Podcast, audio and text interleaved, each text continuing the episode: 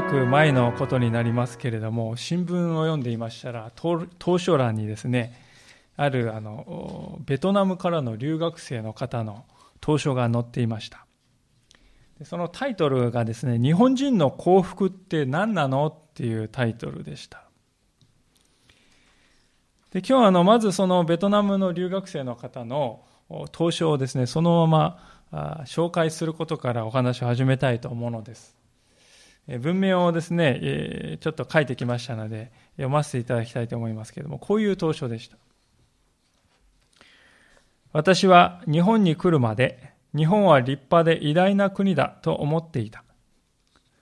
来日当初も、町の発展ぶりや人々の生活の豊かさを見て、私の国、ベトナムとの差は大きいと感じた。きっと日本人は自分の国に誇りを持ち、幸せだと感じているのだろうと思っていた。しかし、来日から10ヶ月が過ぎた今、実はそうではないように感じる。日本は世界でも自殺率が高い国の一つだという。電車の中では睡眠不足で疲れた顔をよく見る。日本人はあまり笑っていないし、いつも何か心配事があるような顔をしている。日本人は勤勉で一生懸命働いて今の日本を建設した。でも、会社や組織への貢献ばかり考え、自分の成果を自分が享受することを忘れていると思う。ベトナムはまだ貧乏な国だが、困難でも楽観的に暮らし、めったに自殺を考えない。経済的豊かさは幸福につながるとは限らない。日本人は何のために頑張っているのか？幸福とは何なのか？日本人自身で考えを探した方がいいと思う。まあ、こういう投書でした。でこの投書でですね、に対してのインターネット上でね、えー、いろいろこうコメントがついているものを発見しまして、まあ、そのコメントをつらつら、まあ、2チャンネルじゃないですよあの読んでいましたら、まあ、大きなお世話だよねとかね あと、ベトナムをどうせやがてはこうなるんじゃないかとか、まあ、そういうコメントがいろいろこうついていましたね。で、その一方で、いや、これ当たってるよねっていう人もおられました。で私は、あの、これを読んで、少しこう考え込んでしまったんですね。こううんとこう。というのもですね、この方は最後に言った言葉っていうのがですね、えーまあ、こういう言葉ですね。日本人は何のために頑張っているのか。幸福とは何なのか。日本人自身で考えを探した方がいいと思うって、こういうね、えー、この言葉は、まあ、本当にその通りだなと思ったからですね。この国に生きている私たちは何のためにこれだけ一生懸命頑張っているのでしょうかそして頑張ったからには幸せをつかもうとこうしていると思うんですが、そのつかもうとしている幸せとは何なのでしょうか？まあ、残念ながらあ、その問いに対する答えは見つけられていないというのが現状ではないかなとこう思ったんですね。でしかし、実はこの聖書は2000年も前からこの幸せとは何かということに対して確かな道を示してくれていたということです。今日の皆さんとご一緒に開いていますこのマタイの5章3節というのはまさにそのような幸せとはということをねテーマに語っているところなんですよね。そこで今日はあのまずもう一度ですねゆっくりとこの言葉を味わってみるというところから、え、こう始めたいと思うんでありますけれども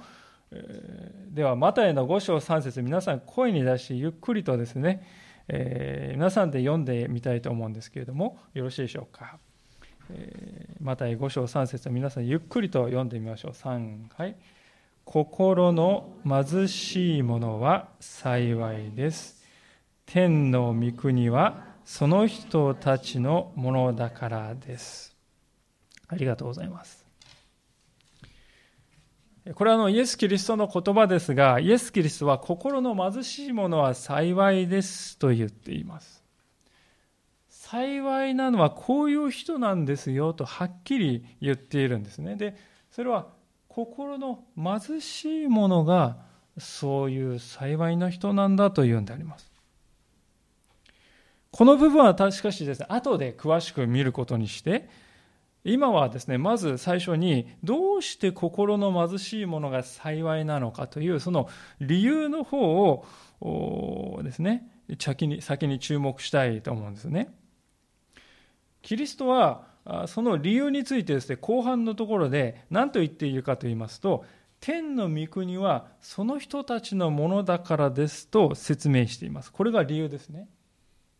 天の御国がその人たちのものだから、だからその人たちは幸いなんですよっていうんです。これはどういう意味なのか。まあ、天とですね、出てきますけど、天と聞くと皆さん多くの人はこの上の方というですね、意味で感じるかもしれませんね。えー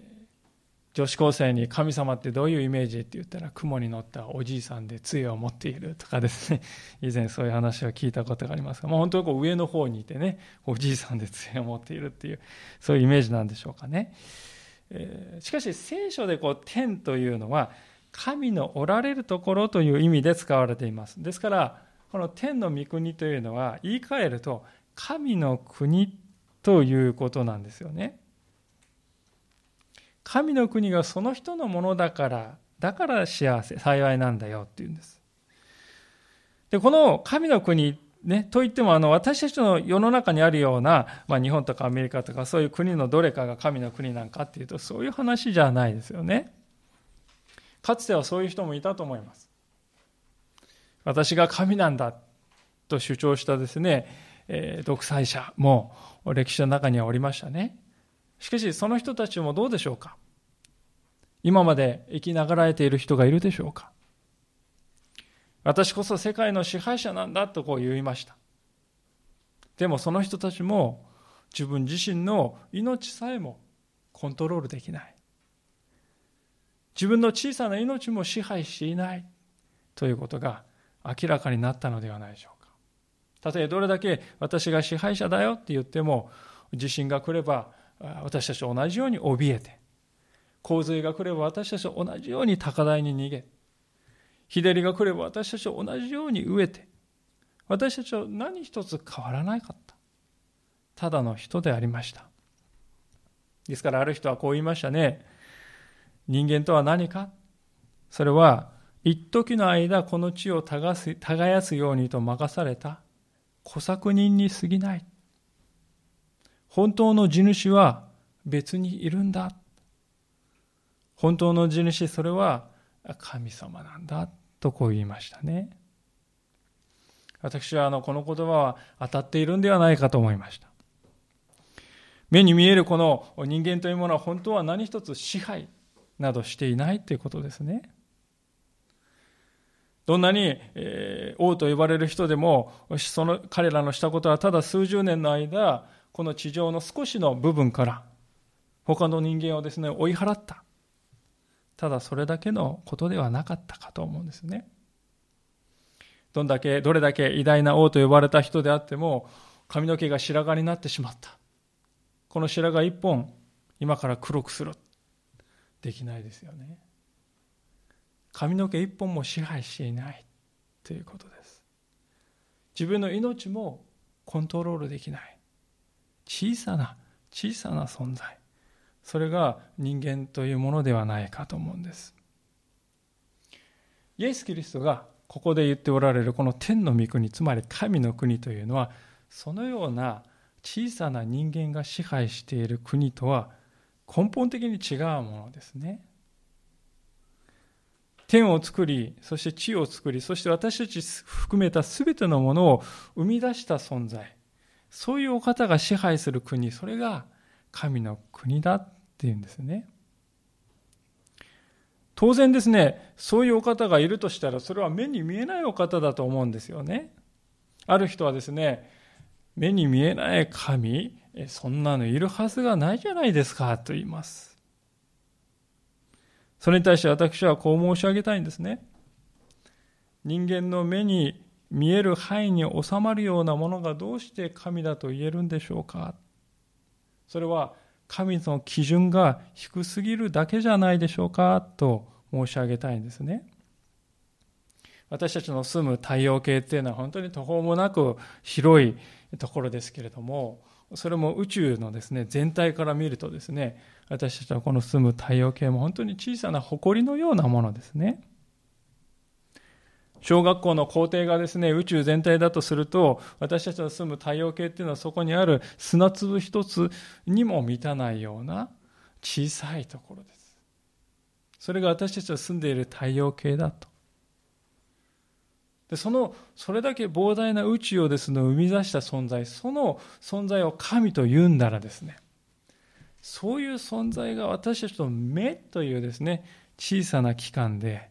見ることができるだろうか私たちはですね火星とかね水星もよく知らないわけですよ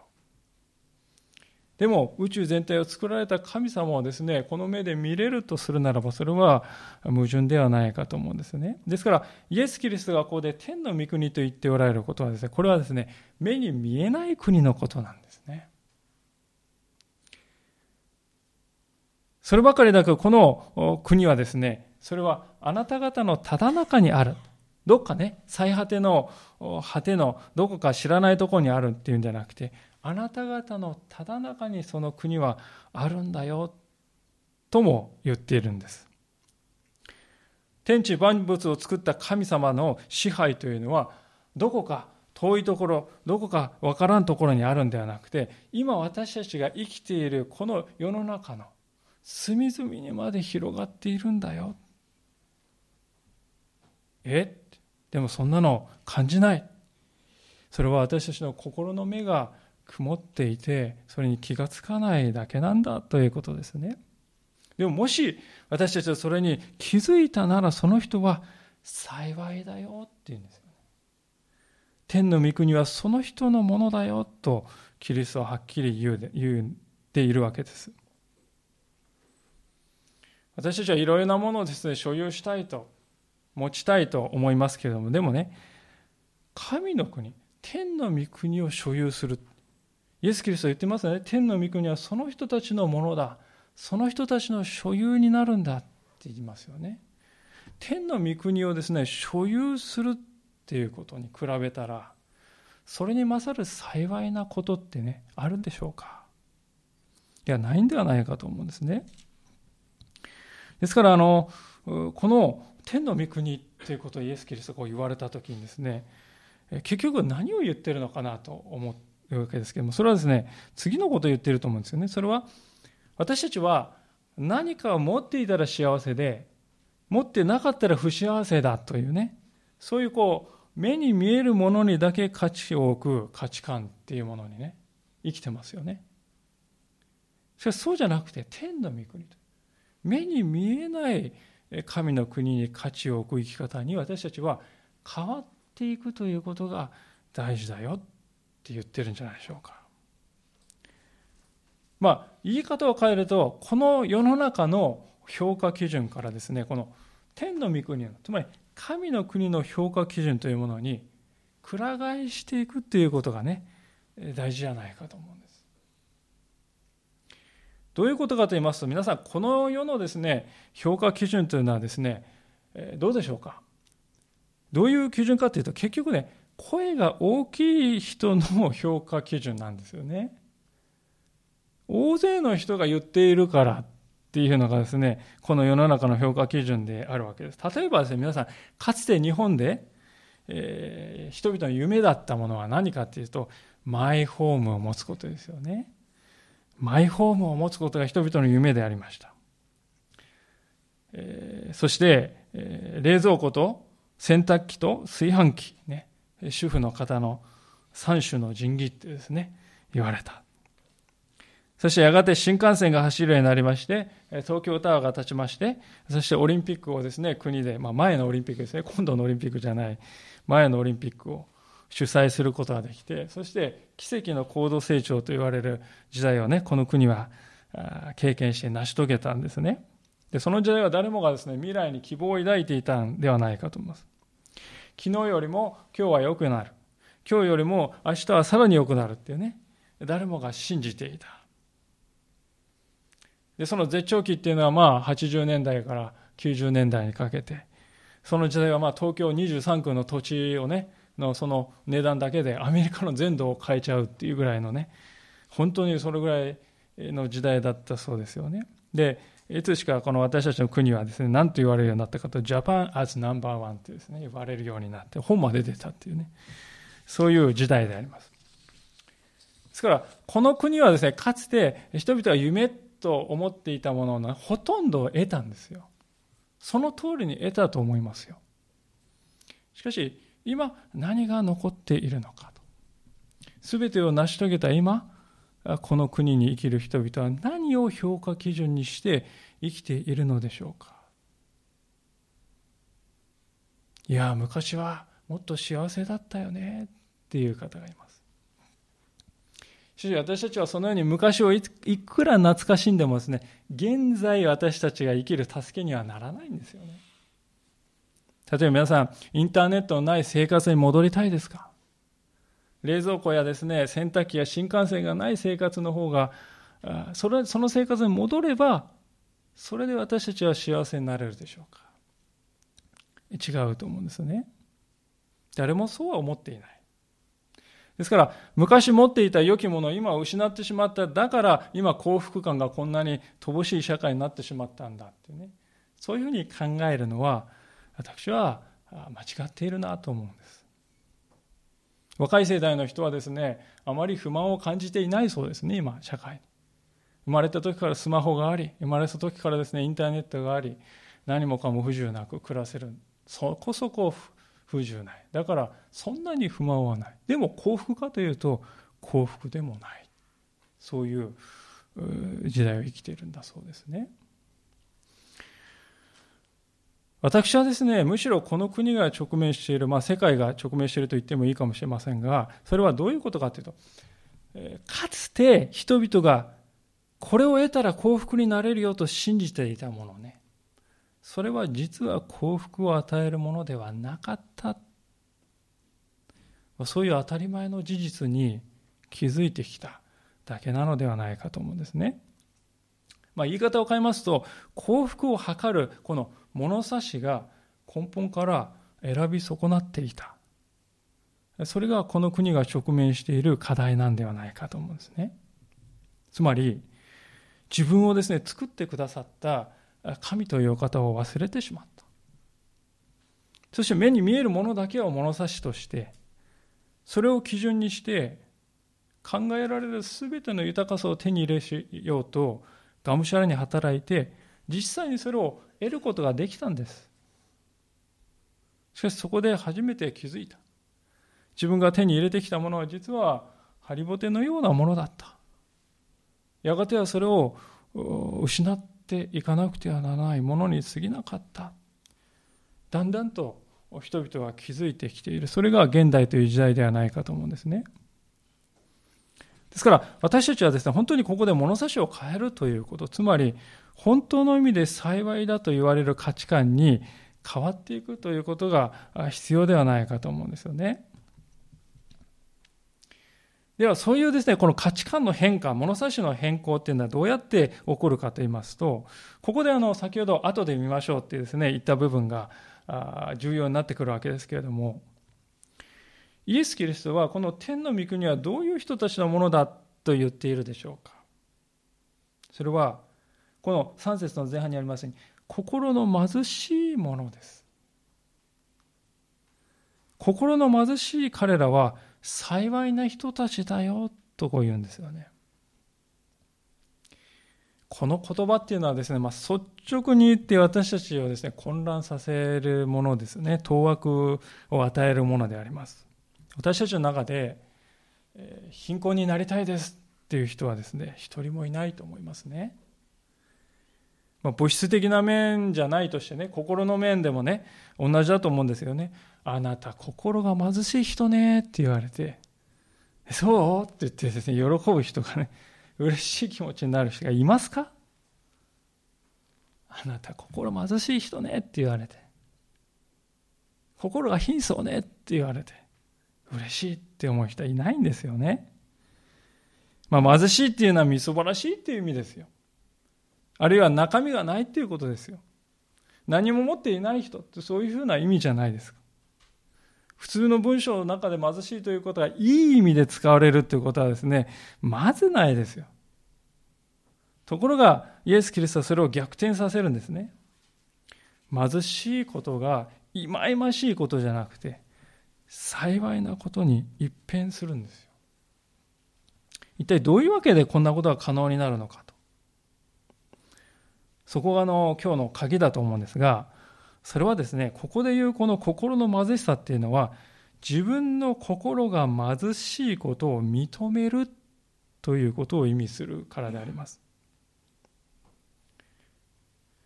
つまり心をですね、貧困状態に保っておくとか、貧困状態にさせておこうとか、努力するとか、そういう話をしているんではなくて、すでに私の心は貧しい状態、つまり満たされていない状態にあるんだということをね、素直に認めるということなんです。そういう自分の心の貧しさの認識というのがね、肝心ですよということなんです。ああ、私の心は乾いているな。空っぽだな。ひもじさを感じているな。満たされてないものをいつも抱えているな。今までいろんなものでその満たされてないものを埋めようとしてきたけれども、どれもうまくはいかなかったな。長続きしなかったな。本当に心満たすものってなかったよな。だから今私の心は乾いているんだなと。まあ、そういう自分の心の状態というものをね、正直に認識して、心から素直にそれを認めるということなんですね。で、その時に大事なことはですね、そのように自分の心は貧しいということが分かった時に、それをね、自分の力で満たそうとは決してしないことが大事ですよね。なぜかというと、キリストはですね、ここで何て言っているかというと、ね、キリストは心の貧しさが満たされたらその人幸いだねって言っているかというと言ってないんですよね。そうではなくて心が貧しいことが、つまり自分が心満たされておらず、神様の前に何にも持っていないものであるということをね、自覚しているということ、それこそがね、幸いだよって言ってるんですよね。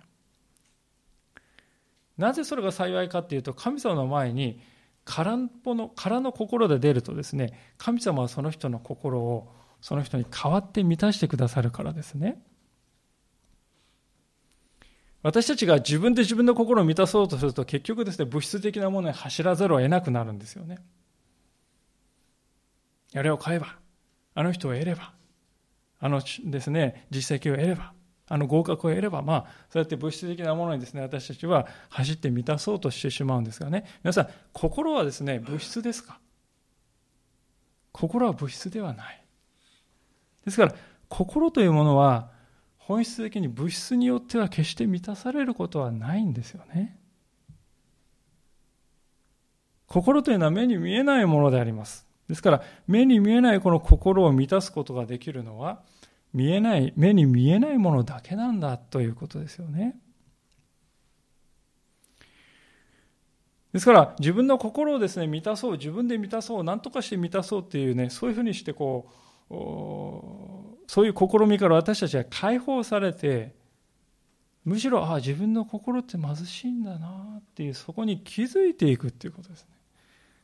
そうすると、どうなるかというと、あ、神様によってしか私の心は満たされないんだなということがだんだんだんだんとですね、分かっていきますね。私は意識してここですね、えー、満ちるじゃなくて満たされると受け身形で申し上げているわけです。これは大事なことなんですね。なぜかというと皆さん心はですね、満たすのではなくて満たされるものだからですね。私たちにできるっていうことは受け身なんであります。満たしていただくんですね。ですから、非常にこう逆説的なんですけれども私たちは握っているものをこう手放していくにつれてですね私たちはより一層自由になっていくということなんです。今日ですね皆さんに私がお伺いしたいことは一つ問いがありますけどそれは皆さんはですね握りしめて離さないものがいくつありますか？というねそういう問いなんですよね。私たちは多くのものを握っているのではないでしょうかあの人のことがどうしても忘れられない。あの学校でなければ私の将来は実現しない。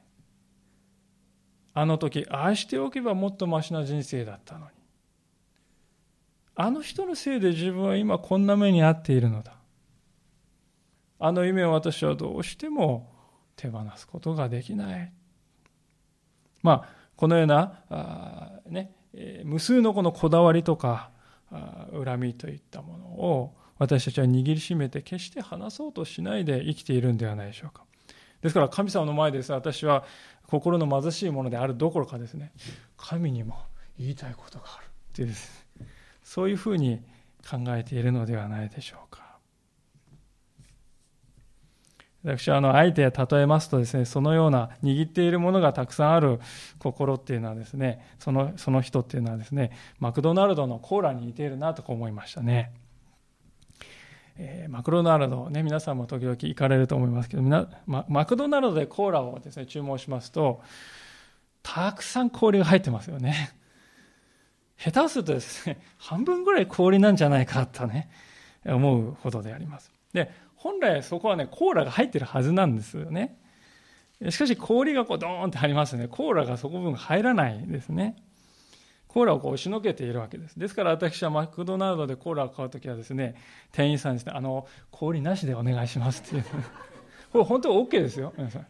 氷なしでお願いします って、あと、マクドナルドは水は無料ってね、知ってましたか、ね、水くださいって言ったら無料でくれるんですね、ちゃんと。もうコーラを買うときはとにかく氷なしでお願いします。さあ3割から4割はですね、多いコーラを楽しめるわけです。で実はこれと同じこと私たちの心の中にも起きているんではないかと思うんですね。神様の前でも空っぽにならないで、手放さないで握っているものがあるんですよね。もう入っちゃってるんです。冷たいんですね、それはね。氷のように冷たい思い。私たちは心の中にドーンとこう居座っていまして、で、その結果その分ね、神様の恵みが入ってこない。その余地がなくなっている。時にもうここ氷でいっぱいになっちゃってるかもしれませんね。ですから私たちは神様前に心の貧しいものになる。握りしめている氷のような冷たい思いがあるのならば、それを心の中から手放していく。私は何も持ってませんけど、その私たちのことを幸いだよ、あなたは。って言ってくださるお方に心を向けていく。そうするときにですね、私たちの心は、それまでとは全く別のものによってね、満たされていくようになるんであります。あのそのことがとても感動的に書かれている聖書が一箇所ありまして、その箇所をですね、ご一緒に開けてみたいと思うんですけれども、第2コリントの8章の9節というところですが、えー、新約聖書の365ページになります。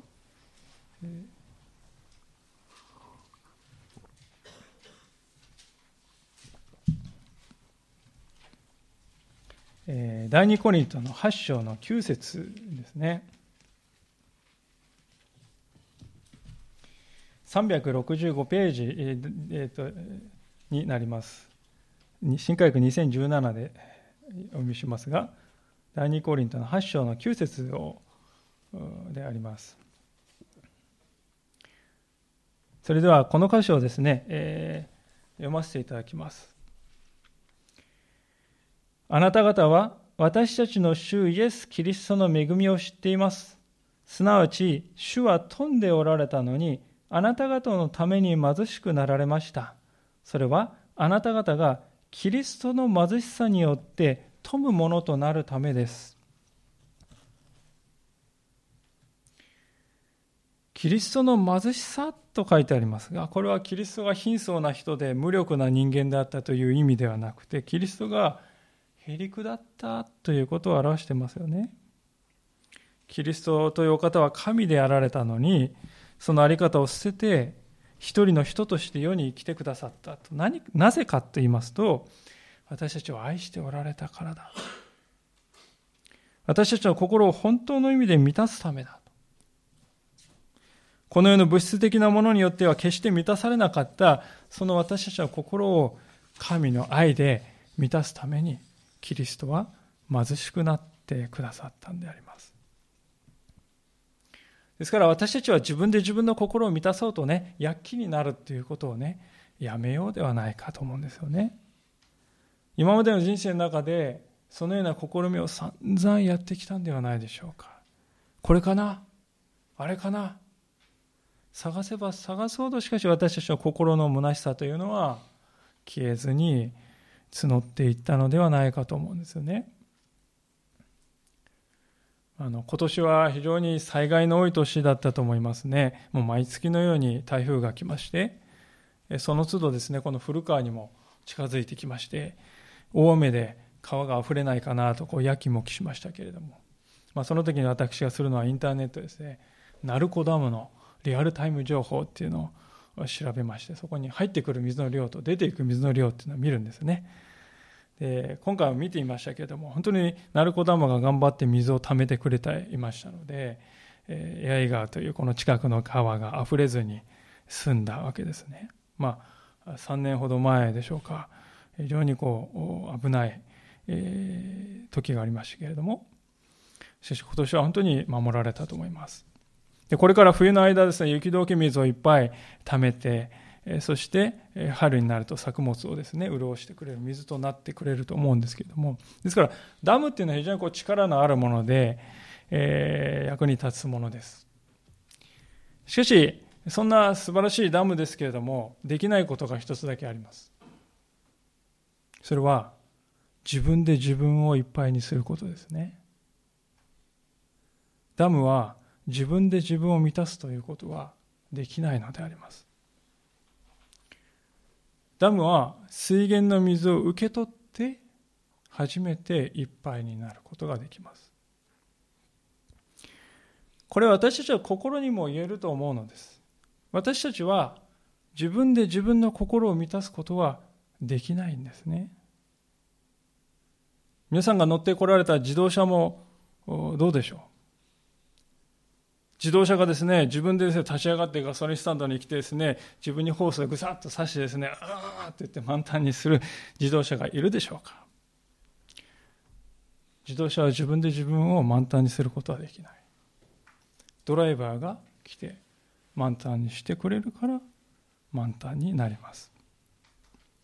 私たちも同じように自分で自分の心をいくら満たそうとしても自分ではできないんですね。神様によって満たしていただかないと私たちの心は満たされない。私たちの心はですね満たすもんじゃないんです。満たされるものなんですよね。じゃあどうしてこのキリストによってね私たちの心は満たされるのかということでそれを最後に見ておきたいと思うんですけども。それは結局ですね、人間が心を満たされるのは、コミュニケーションによるからですよね。他の人格と触れ合って心が通じ合ったという時に人はですね、最も幸せを感じるのではないでしょうか。皆さんの夫婦関係に例えてみると分かると思うんです。財産が有り余るほどあってですね、素晴らしいもう便利な家具に囲まれて何一つ不自由ないっていうね、生活を、暮らしをしていたとしても、肝心の夫婦の間に愛のあるコミュニケーションがなかったら、そのような家庭から心を満たされるということは難しいですね。で同じことは神様との関係にはまさに当てはまると思うんですが、まあ、むしろ夫婦関係というのは神との関係を表したものだと言ってもいいと思うんです逆なんですよね。人間はですね、物質的なものによっては心を満たされなく、そして愛のあるコミュニケーションによってしか心を満たされることはないそれはなぜかというと、人が神様によってそのように作られているからですね。人間は神の方を向くように作られているということです。しかし、私たちは神を忘れてしまったということです。なぜ忘れてしまったかというと、私たちの中に罪というものがあるからですね。罪というのは、私はそんな罪を犯してませんよと。犯罪を犯してません。えー、確かにそうかもしれません。皆さんは善良な方かもしれません。しかし、聖書が言っている罪というのは、神を無視するということです。神を無視して他のものを神様として生きていくということ、それが罪なんだっていうんですよね。私たちはですね、神様でないものを神様にしてるんですよね。物とかですね、他の人間が神様になるとかですね。日本はよく何々の神様っていう言い方がよく出ますよね。神っているっていう言い方もですね、今、若者は遊んで、それマジ神とかですね。神様っていう方が本当にこう出てきます。いろんなものが神様になってますね。なぜそれをですね、聖書が罪っていうかというとですね、皆さん結婚した相手がいながら、その相手ではなくて他のものをね、他の人をね、のところに行くっていうことを皆さん、基本的に嫌悪されると思うんですよね。結婚した相手がいながら他の相手を探し求めて歩くということです。神を無視して生きるということはそういうことなんだということなんですね。神様は私たちを作り出し、私たちをです、ね、愛してくださって、愛を私たちは一心に受けているのに、その神様を無視して、他のものを神様として生きていこうとするっていうことなんですよ。それが罪だっていうんですよね。イエス・キリストはですね、そのようにして神を捨ててきた私たちをですね、もう一度手を引いて神様のもとに連れて帰ってくださったお方なんです。それが神様、いや、イエス様してくださったことなんですね。本当のですね、本当に私を愛してくれる神様を捨てて、他のものを神として生きてきた。今更、どの面を下げて神様のもとへ帰れますかって思ってたんですね。でもそこにイエス様が来て、自分のですね、十字架の血を示して私があなたの犯したすべての過ちをあなたの代わりに背負ってあげたよって言ってくださいました。私が命をもってあなたが犯してきた罪のためにもう償いをしてあげたよ。だからもう大丈夫だよ。と言ってくださいます。そして私たちの手を引いて私たちの本当の結婚相手であるところの神様のところに連れて帰ってくださる。そして私たちは再び夫婦のようになる。いや、夫婦以上に親密な神様との愛の関係に回復していただくことができるんだ。でその時私たちと神様とのですね、この愛のコミュニケーションというのが復活するんですね。以前よりもっと強く、もっと広く、もっと深い愛の交わりがそこから私たちは心を癒し始めていくんです。一番大きな断絶というのはですね、ですから神との断絶なんですよね、人間にとって。その神との断絶をですね、キリストは癒してくださったわけですから。ですから、もっと小さな断絶である人との断絶もですね、このイエス・キリストは癒すことができるんですよね。王様との和解を成し遂げてくださったのに、そこら辺を歩いている農民のとの和解はできない。それは矛盾ですね。王様と和解したということは、その国と全体と和解したということですから。そこら辺を歩いている農民の方、つまり私たちの周りにいる人々との和解も、イエス様は成し遂げてくださるということですね。でそれら全てを実現したのがキリストの貧しさということなんです。十字架というのはどういう場所かというと、キリストが貧しくなってくださった場所です。わずかなものしか持たない。それが貧しさでありますが、とすれば命を捨てるということ、それ以上に貧しい状態があるでしょうか。キリストがそこまでされたのは、私たちの貧しさを引き受けるためであります。そこまでしてイエス・キリストという方は神様と私たちの間の交わりを回復しようと願われたんですね。なぜなら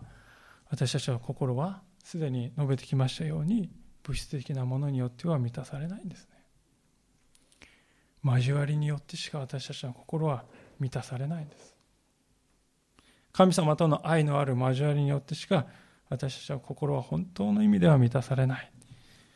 キリストはそのことを知っていましたので、何とかしてその交わりを回復させたいと。あなたにその交わりを回復してほしいと願っておられたんであります。今日のお話の最初のところでは、日本の人々がいかに幸福というものを見失っているかということを、まあ、ある留学生の方の当初を通してですね、見てきたわけであります。なぜそういう状況に陥っているかと言いますと、それは目に見えないお方に目を向けるということを忘れてしまったからではないかと言いました。そこで今日皆さんにお伺いしたいことは、皆さんご自身は何を見つめて生きていかれるでしょうか私たち私の心は貧しいな。神様の前に本当に自分の小ささや足りなさということを正直認めて握っているものを手放して本当に貧しい状態であるということをね受け止めてでもその貧しさをイエス・キリストが全て引き受けてくださった。キリストが私たちの代わりに貧しくなってくださった。このイエス・キリストを私たちは本当に心に迎えていくそうするときにこの方が私たちの心をですね満たしてくださるダムは自分では自分を満たすことはできないと申し上げましたけれども、私たちの心も私たちで自分では満たすことができません。私たちを作ってくださった神様によってのみ、私たちの心は満たされる。そのような人生に私たちはぜひ舵を切っていきたいと思います。神様が私たちに願っているのはまさにそのことではないでしょうか。一言お祈りをしたいと思います。